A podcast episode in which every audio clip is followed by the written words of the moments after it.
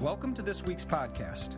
I'm Mickey Badalamenti, discipleship pastor here at Rock Point Community Church. Our goal in the messages we share is to consistently present God's truth in ways that will challenge you, bring you new perspective, and ultimately lead you into closer relationship with God through Jesus Christ. Wherever you're listening from, we hope this message encourages you in your faith. We also welcome you to visit us anytime you're in the Detroit area. Our Sunday services are at 9 and 11 a.m. and include a full range of children's programs as well as a ministry specifically for children with special needs. Find us on Facebook or visit our website at rockpoint.org for more information. Handel was mostly a writer of opera, um, but on this particular occasion, he wrote uh, something different. Um, he was somewhat depressed at the time and actually in financial difficulty and was considering actually quitting uh, the whole thing and returning back to Germany um, from where he had come. When a friend handed him a series of scriptures highlighting the life of Christ uh, and his work, and um, in a matter of 24 days, he wrote this, uh, this particular piece, which is pretty amazing when you consider songwriting um, and the fact that that was not his specialty as such. It was performed originally in Dublin in 1741 um, and was received very well. Um, then went to London and was not received well. And there's more to that story, and we'll talk about that another time. Many believe, though, that it was particularly divinely inspired. Uh, during that whole time that he was working, he didn't eat a lot, and Handel actually liked his food a lot. Um, but he set it aside for those 24 days while he was caught up with it. That level of creativity and one that gives glory to God is something we should always uh, appreciate. One thing I'll just mention as a quick side note. We've had an increasing number of songs being written here and presented to you, and oftentimes we don't mention that they're original songs. Um, last Sunday's song that we closed with was an original, and there's been others like that, and I appreciate um, the team and what they put together in regards to that. We've been talking about King of Kings, and today I want to talk to you about King of Kings Hope. It's rooted in excuse me, the origin story that we've been talking about. But um, I, I, I, I want to begin with a different passage that is actually our text for today. And in order to make sure that you have a full aerobic experience today, if you would please stand for the reading of the Word of God. Reading out of Revelations chapter 5, a unique, if anything else, Christmas section. And I saw a scroll in the right hand of the one who was sitting on the throne, a scroll with writing on the inside and on the back, and sealed with seven seals. A mighty angel with a loud voice was shouting out this question Who is worthy to break the seals on this scroll and to unroll it? But no one in all heaven or earth or from among the dead was permitted to open and read it. Then I wept, John writes, with disappointment because no one anywhere was worthy. No one could tell us what it said. But one of the 24 elders said to me, Stop crying, for look, the lion of the tribe of Judah the root of David, has conquered and proved himself worthy to open the scroll and to break its seven seals. So I looked, and I saw a lamb standing there before the 24 elders in front of the throne. The living beings and on the lamb were wounds that once had caused his death. Father, I pray your anointing upon your word, upon our hearts and our minds to receive in Jesus' name. Amen. You may be seated.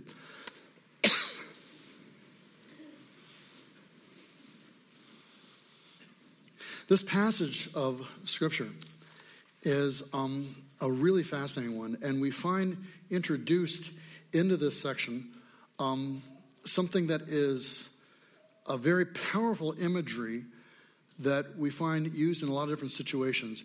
This lion of the tribe of Judah. What is this lion of the tribe of Judah, and what is it about this passage? Well, that's rooted back in the origin story, actually.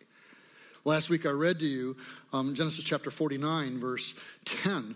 What I didn't read to you was the verse that precedes it.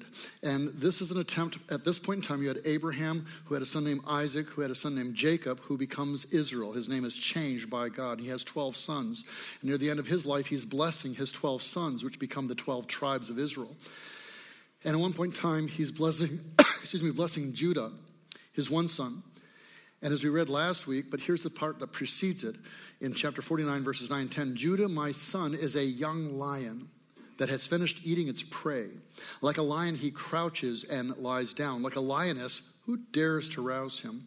And then the passage we read last week the scepter, this thing of rulership, this kingship, will not depart from Judah, nor the ruler's staff from his descendants until the coming of the one to whom it belongs, the one to whom all nations will honor. It's saying that the royal line is going to flow through Judah. And, and that's kind of interesting because Joseph's his brother, you know, the guy who had the many colored coat and all that deal. Got a couple of musical gigs and stuff ways back. Um, you know, he was a really cool guy. He was like a type of Christ. He was so righteous. Judah's nowhere near righteous. And there's a whole other story some other time we'll unfold that with. But the line of, of the Messiah is going to flow through Judah. The King of Kings is going to come through Judah. The scepter will not depart. And what is going to be a, a trait? There's going to be something like a lion there's a lion type thing. A lion symbolizes power and, and fierceness and majesty, and lions are king of the beasts, and lion of, of Judah is the king of everything. And so this, this lion is attached to the tribe of Judah, from which descends King David, Solomon, ultimately Christ, the Messiah. And so this is a very important symbolism that we see. In fact, the symbol was so important in Judaism that it was used as the symbol for the Jewish state for quite a period of time and for many years. And when Jerusalem became the capital of current day Israel, in 1950, they put a logo, if you will, or, or their symbol they were using, and, and this is what they chose. They chose the Lion of Judah to be the symbol of Jerusalem. You'll see that to this day that marks it. And so, this whole concept of a, of a lion, of, of, of this thing of Judah that's going to be so important, um, is a significant part that's woven through Scripture and points towards Messiah. Now, I, have had one opportunity. I've seen lions, you know, you see them in the cages and stuff. Years ago, uh, Rick Camiso and I were over in Nigeria for a bit of time, and um, we, we, we had a chance to take this little vehicle and you're going on the Maasai reservation, and all the animals are just free ranging everywhere. You know, giraffes, uh, everything you want to imagine there. And um, it's kind of cool because they're just in their natural habitat. And at one point in time, the vehicle stopped, and, and I look, and, and just about 50 feet away or so, not even that, maybe 40 feet away, is a lion just sitting there. I'm realizing this lion's right there. Now, I got to tell you, lions in cages are cool. Lions 40 feet away from you are a whole different experience. And, and it was a majestic beast. And I'm sitting here and going, okay, I hope you got your foot on the pedal, okay, that accelerates this little vehicle. Because if that thing stirs, I'm taking over, okay, and we're going. And he must have just eaten or something else. And, and he just kind of got up, yawned at us, and walked away. He had no interest in us at all. But to see this majestic beast in his, his, his reality, in where he's at, was incredible. We used to sing a song years ago in the church. I remember my father singing it. Um, and it was uh, about the Lion of Judah. The Lion of Judah shall break every chain and bring to us the victory again and again. The Lion of Judah, and he liked to do this. The Lion of Judah shall break every chain and give to us the victory again and again. And we'd sing this song, and everyone's, oh, it's a great song, okay? What is that about? What was all these things about? It's, it's, it's pointing towards a Messiah. It's pointing towards something that is going to free us from our sin. Something that was so majestic, that was a king of kings, that brought a degree of hope that nothing else could bring or do. If you understand this rootedness in the scripture of this phrase, then you're going to understand this next little part, and I'm going to try to unpack this for you before we get too far into the revelation. C.S. Lewis was a friend of J.R.R. Tolkien's. Tolkien and Lewis were both Christians. Both of their works, Tolkien's great one was The Lord of the Rings. Um, Lewis's was The Chronicle of Narnia. Chronicles of Narnia. Um, they infused both of their works with Christian symbolism quite a bit. Particularly with Lewis, he used particularly the imagery of a lion. And he had this magical land of Narnia where this lion, who is the son of the emperor across the sea, comes and establishes this land, and he raises up all these animals so that there's talking animals. They can all talk, and there's dwarfs, and there's other beautiful creatures. And, and, and, and those who will be kings and queen are, are a, a man and a woman from our own world, and there's a time shift. So when they come over, uh, a, a little bit of time spent here, a long period of time spent here is like nothing over here. A week passes here, hundreds of years pass there. And whenever the children pass back and forth, that time change is strange because people they knew are all dead now and it's advanced in their legends in the situation. And so all these animals are, uh, and, and creatures are brought to life. And Aslan is their um, ultimate ruler, though he establishes a, a, a, human to, to run things, if you will, where he's off diff- to his different lands. At one point in time in one of the early books, one of the children betrays everyone, is seduced by a, a satanic figure. And in order to redeem that person, um, Aslan offers his life uh, for the innocent. So he's taken to a stone table and he's executed. And it's a sad moment, uh, but then suddenly the table's cracked, and suddenly Aslan's bigger and brighter than ever before. And there's a realization that in this land, if you give your life, an innocent life, a totally, purely innocent life, for that of a traitor, that, that, that time works backwards, that, that, that life and entropy has changed, and, and so he's actually larger and stronger. It's a clear uh, um, crucifixion type story. One of the last in the series is one of my favorite books. Um, it's also, in, in many ways, um, probably one of the sadder of, of, the, uh, of the books that you will read. Um, let me give you a little bit of background and help today. Years ago, uh, for a special anniversary, uh, the church gave my wife and I an opportunity to go to C.S. Lewis's home in Oxford once a year. I don't know if they still do this, but twice a year, once in the spring, once in the fall they let his home, which is called the Kilns, because K I L N, because it was a place where pottery had been made before, and so they just kept the name. Um, uh, they would allow 10 people in the spring, 10 people in the fall to live in the Kilns. Uh, you'd have talks in regards to his work and different professors. You'd go to Oxford and different places that were part of the stories and stuff, and it was an incredible gift, incredible opportunity. Um, we, out of our own pocket, brought our two young boys along at that time, very young. And um, while we were there at this place, one of the 10, one of the other eight people or so that were there, was a guy named Jason. I don't know his last name, but he was an illustrator for Disney. And um, one day he just sketches out, just on his own, he sketched out a picture uh, from the Narnia Chronicles um, for one of my sons. And then, to be fair, he sketched out one for the other son, a castle and, a, and, a, and one of the princes. And, and then I, I just kind of stood there and looked at him, really sad. And uh, he sketched out one for me. and, um, and these are those sketches uh, that were done for Paxton, Tellison, and then uh, for myself. And notice he pulled the lion out. I don't know why he did that. I don't, I don't know that I asked for it. Maybe I did. Um, because lion's so much important as to the stories. And then um, we're a little fuzzy on this. I think I, I, I continue to press him. Renee didn't want to press the poor guy. She's trying to give him space. And I'm like, yeah, right. One more. Could you just do one more for me? And um, this has always had meaning to me, and I'm going to try to convey the meaning of this to you today. And this is this next one, because this is taken from the last battle. It's a group of dwarfs that are in Narnia. And in this particular scene, they're inside a stable and um, they're fighting over a delicious meal, but they don't see it as a delicious meal. They see it as garbage and leftovers because their perception has been twisted. So, as we go along now, I will try to tell you a bit of this story. In the last battle, um, there's the final king of, of Narnia. His name is Tirian. And he's kind of on vacation, but he's hearing stories that Aslan has returned. He's been gone for centuries, but he's returned, and everyone's excited about it. What he doesn't know until later is what's happened actually is that there is an ape, talking ape, who um, has found an old lion skin from a, a, a, an actual dumb old lion. Can't speak from always, but it, it came downstream. And so he takes the skin and he tailors it over a donkey that's a friend of his. Very naive, very simple, very sweet donkey. Just does, thinks the, the ape knows what he's doing. And, and dresses him up and, and to this uh, lion, so it looks like a lion. And, and in this ape's mind, his name is Shift. He's thinking if, if I can get people to believe that this is Aslan, then I'll get people to do what I want.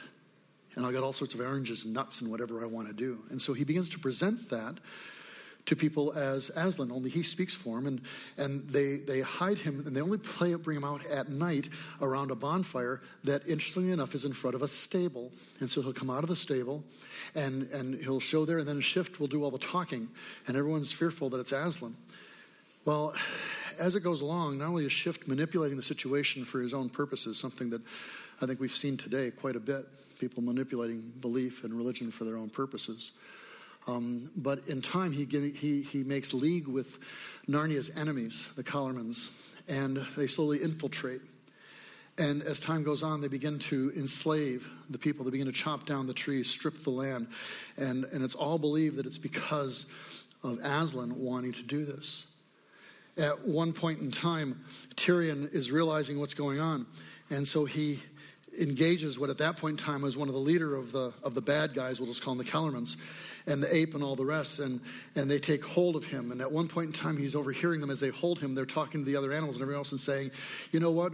We in Calormen, we worship Tash, this demonic figure, and, and you worship Aslan, but really they're just one. They're all the same. It's Tashlan. Just one. There's no difference between the God of Abraham, Isaac, and Jacob or any other God you want to name, perhaps. And that's a falsehood. That is a rank lie. There's something unique about the God that we worship. And so Tirian flips out at that point. He says, Ape, he cries with a great voice, You lie. You lie damnably. You lie like an ape. He meant to go on and ask how the terrible god Tash, who fed on the blood of his people, could possibly be the same as the good lion by whose blood all Narnia was saved. Notice the imagery and the language again that's being used there. But they shut him up and they shut him down, and so he's not able to say that. One point in time, he's rescued, and uh, um, upon being rescued, he gathers a few small grouping of loyal uh, um, individuals, and what they're going to try to do is to go ahead and, and, and free and, and fight against this evil that they see happening. And so they come across 30 dwarfs that are being taken off to the, to the uh, uh, mines to work for Aslan by the Calormens. And they rescue them from the bad guys. And they ask for a cheer, and there's like a pitiful cheer. And what happens is that they are refusing to anymore acknowledge anything. They've been fooled by the false Aslan. We're not going to be fooled by you anymore. We're for ourselves. And this refrain that you see through this last battle of the dwarfs are for the dwarfs. We're, we're, we're done with being fooled and manipulated. We're done with believing or trusting anyone. And, and perhaps you've seen that as you've seen different figures fall, as you've seen different um, egregious things take place, even within the church and we, we pull in like dwarfs and say, That's it. I'm not going to believe anymore.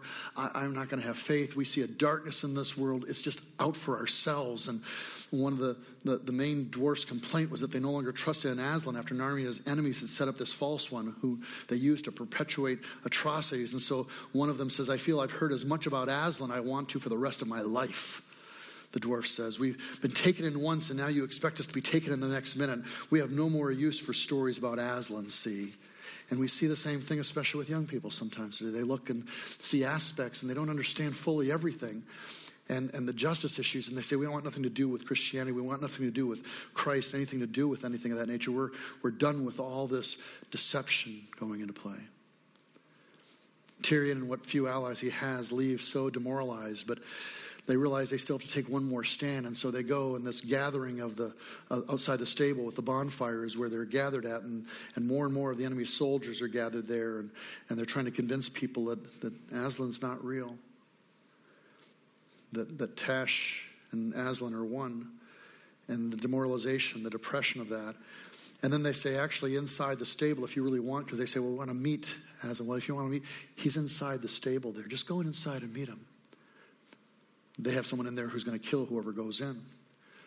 But what they don't expect is that Tash actually shows up. The demon, satanic figure, actually shows up and is inside the stable. And before long, these people who had used religion for manipulation realize wait a minute, Satan's real, our demonic God is real.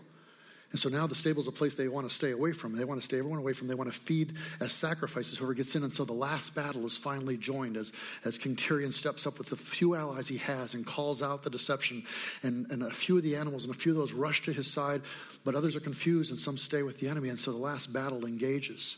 At one point in time, it looks like things may be turning the tide and, and there's, there's a, a, a 20 or so talking horses that are charging and they've been freed from their labor and they're charging in to help out when suddenly you hear the twang twang of arrows and the dwarfs who've been sitting out to fight off to the side execute every single one of the talking horses. And one by one they roll over and die. And you what are you doing?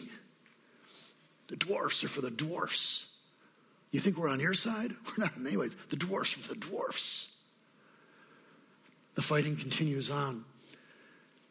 And more reinforcements from the bad guys are coming in. And at one point in time, the dwarfs start shooting at them too. They want to pin them down too. They're for themselves. But the enemy, this enemy has armor on. And they're bouncing off. And so they go over there and they grab the dwarfs and they toss them inside the stable. And now the light's getting darker.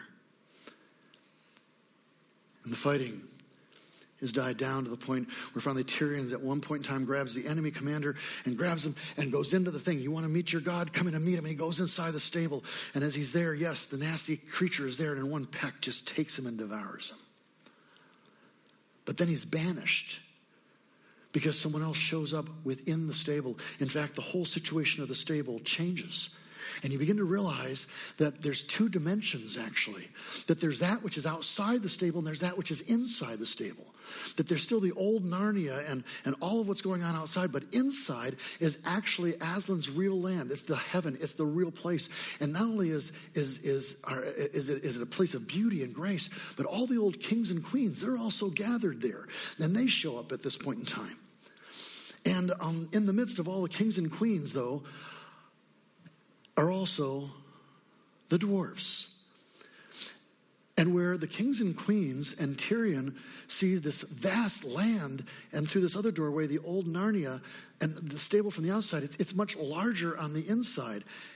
And in fact, at one point in time, that's even referenced by Tirian as he's in the conversation. He says, It seems then, smiling to himself, that the stable seen from within and the stable seen from without are two very different places. And I'm going to jump ahead here in my picture. Because Queen Lucy says at one point in time, she says, In our world, too, a stable once had something inside it that was bigger than our whole world. And there's this nod in that moment of time in what is actually an apocalyptic revelation story because Narnia is now coming to an end. And, and while there's this great beauty and, and wonder inside the place, the dwarves don't see any of it. They're blinded to what it is. It's a dark, smelly, horrible thing. And in the midst of all this, Aslan shows up. He comes full and complete. And as he comes in, not only is the demon banished, not only is everyone brought to joy that can see, but now there's a final attempt to try to reach out to these dwarfs who can't see. They refuse to acknowledge that they've arrived in Aslan's country, the real Narnia. They insist they're still in the old place, imprisoned in the stable where they're thrown by their enemies. Aslan himself tries to convince them, even as have the kings and queens in Tirian. At one point in time, the, uh, Aslan gives a growl. And they say, starting a new lie, trying to make us believe where none of us shut up and it ain't dark and heaven knows what. And when they hear the growl, they say, Don't take any notice. They aren't going to take us in again. He provides at one point in time because they said, Can you do anything to help them? And so he provides this beautiful, he I'll show you what I can do, what I can't. He provides a beautiful table of food and fine wine and everything else. And, and the dwarfs can't see it. They think they found an old, old chewed up turnip or, or, an old piece of thistle or some water from the manger that a, a, a, donkey had drunk out of. And, and they start trying to drink, and then before long, they think that someone else has something better than the other one does. And so they start fighting each other, trying to get whatever they has, but they can't see the beauty of what is there. When it's all finished, they finally stop and they say, Well, at least nobody's fooling us. The dwarfs are for the dwarfs, and at least Nobody's fooling us, and they're locked inside their own minds with all the beauty and everything around that they can't see.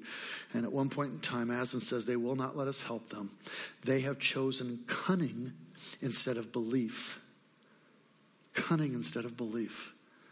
Their prison is only in their own mind, yet they are in that prison and so afraid of being taken in that they cannot be taken out. Today, we live in a world that's lacking hope with clouds of despair and disillusionment hanging over our country. And like Lewis's dwarfs, many are imprisoned within their own mind. Today, we would say the dwarfs were deconstructing their faith. They refuse to find the freedom of the gospel because they're so afraid of being taken in. We see all the things that have failed within the church, outside the church, all different places that we can't believe any longer that there's hope, that, that there is a God who stands, that there is truth beyond all other truth. And it's not just an issue of my truth or your truth, but there is the truth. We no longer believe in the Lion of Judah. So we walk in darkness and despair instead of people being a people who have seen a great light, like Isaiah talked about. And all of this, all this, this all leads us back to Revelations. And so, I saw a scroll in the right hand of the one who was sitting on the throne scroll with writing on the inside and on the back and sealed with seven seals. So God is sitting on his throne and he has a scroll and it's sealed with seven seals. With they would have done in those days as a piece of wax and then they would have put a, an emblem of their signet ring on it to seal it. And seal, sealed with one seal was important. Three would have made it very important. Seven seals. This is an incredibly important document incredibly important. Seven various steels are upon it. And, and, and, and here's the thing that whatever was decreed within this, whatever was initiated through this document, until the seals are slit, it does not take effect. So if it's a new law that I'm writing as king, I've sealed it, but until that seal is broken, it does not take effect. And so he sees this, and at one point in time, a mighty angel, the loud voice shouting out, Who is worthy to break the seals on the scrolls and to unroll it? In other words, who can approach God, whom even cherubim flutter around and hide their eyes before? A holy God. Who can approach God and take the scroll out of his hand? Who is worthy to do that and to break the seals and enact what this document is? And it's the document of redemption, it's the document of the conclusion of history, it's the end of the old and the beginning of the new, it's the destruction of this world and the establishment of a world for eternity. Who is worthy? And John is watching this. And then he says, But no one in all heaven or earth or from among the dead is permitted to open and read it. Nobody living, dead, heaven, hell. In other words, no one within creation, but God stands outside creation. So nobody within creation, no mere mortal, no spirit can do this. And so he weeps because John was part of a church that was being deeply persecuted at that time. And, and if there is no redemption, if there's no end to history, if there's no victory at the end of this, then what are we dying for? What are we being persecuted for? Is there no redemption? Is there no salvation? Is there no grace? If the seals aren't broken, then God's work does not get established. And so he's weeping. But one of the elders says, Stop crying. Look up. Look over there. He says, The lion of the tribe of Judah. Aslan, but not Aslan, not the lion even of the tribe of Judah. Jesus Christ himself, the lion of the tribe of Judah, the root of David, the Messiah, has conquered and proved himself worthy to open the scroll. He's blameless, he's pure, and to break its seven seals and enact redemption and restoration and judgment. And so John looks up. He turns around to see this lion of Judah. And the scripture says, I looked and I saw a lamb standing there before the 24 elders in front of the throne of living beings. And on the lamb were wounds that had once caused his death. In other words, the lion of Judah is also the same lamb who was sacrificed for the sins of the world. That stable that, that once held something bigger than our whole world has now stepped forward in victory. And the ultimate encouragement that I can bring you with just two weeks away from the holiday is that all the failures of significant figures of authority in your life, your own failures, all the deception, all the misleading that you've had in your life, could now in this moment of time be set aside if you can truly realize and accept the idea that the Lion of Judah walks today. That he's taken that scroll that is the end of time, that he's broken it open, and that he's released God's grace, his judgment too, but his grace. It's an old statement. We've read the end of the book. We know how it ends. And it ends really well. There's a really rough section of time, and that's why the last battle is bittersweet because you see the old Narnia pass away, and you see that, yeah, the enemy wins in that moment of time, but ultimately they lose, and there's this new heaven and there's new earth, and that's the same thing that's happening today. We live in this world that's lacking hope with clouds of despair and disillusionment, even within the church walls. I find it so at times. It seems the entire shifting of our reality and of truth has fallen. And like Lewis's dwarfs, many are imprisoned within their own mind, and we become the same way if we are not careful. And we get locked in with the darkness around us without being able to see the glory of God and see the beauty that actually surrounds. As Christians, we must not fall in such despair. We must remember and recall that we know how history ends. And like Narnia, our world will be replaced by something newer and better when Christ returns. God's steady hand guides history to the ultimate conclusions. And we should not be afraid in the midst of all the things that we see and that we face. There is a King of Kings and Lord of Lords. There is once something in a stable that was larger than our entire world and will ultimately come to victory and redeem and restore this world, and that is truth. And so we can have hope even in the midst of the shadowlands. We don't have to crawl under the table and get into a food fight. We can see the beauty that God's laid up before us.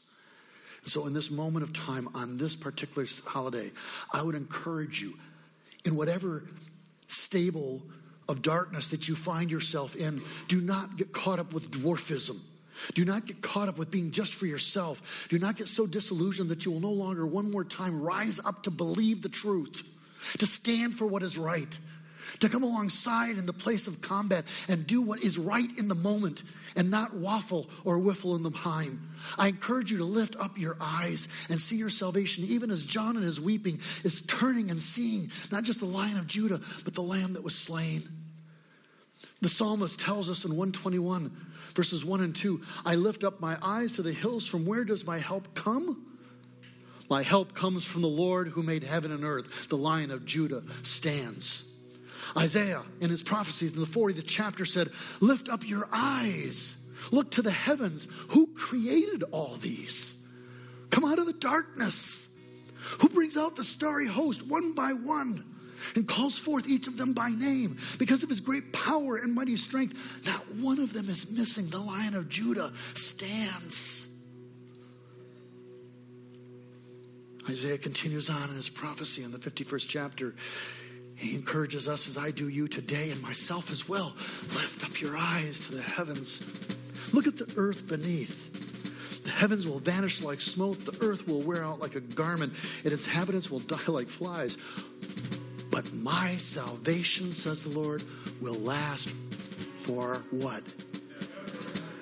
My righteousness will never fail the lion of Judah stands and it breaks the seal on the scroll and stands and says, The end of history is mine, and you are with me, and my salvation will last forever, and my righteousness will never fail.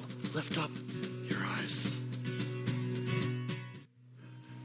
We have a special Christmas card that we're going to get to you by video for Christmas Day. But next Sunday is our last Sunday as a people in this year together. And we'll conclude the King of Kings. But today I want to leave you with this idea of the King of Kings as the Lion of Judah that breaks the seal, that brings us hope, that restores all things.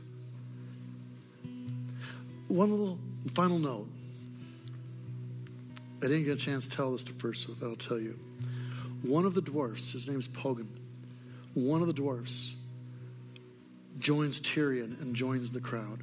One of them stands with the good guys in the end. I pray. I pray that I'm that one. And I pray that you are as well.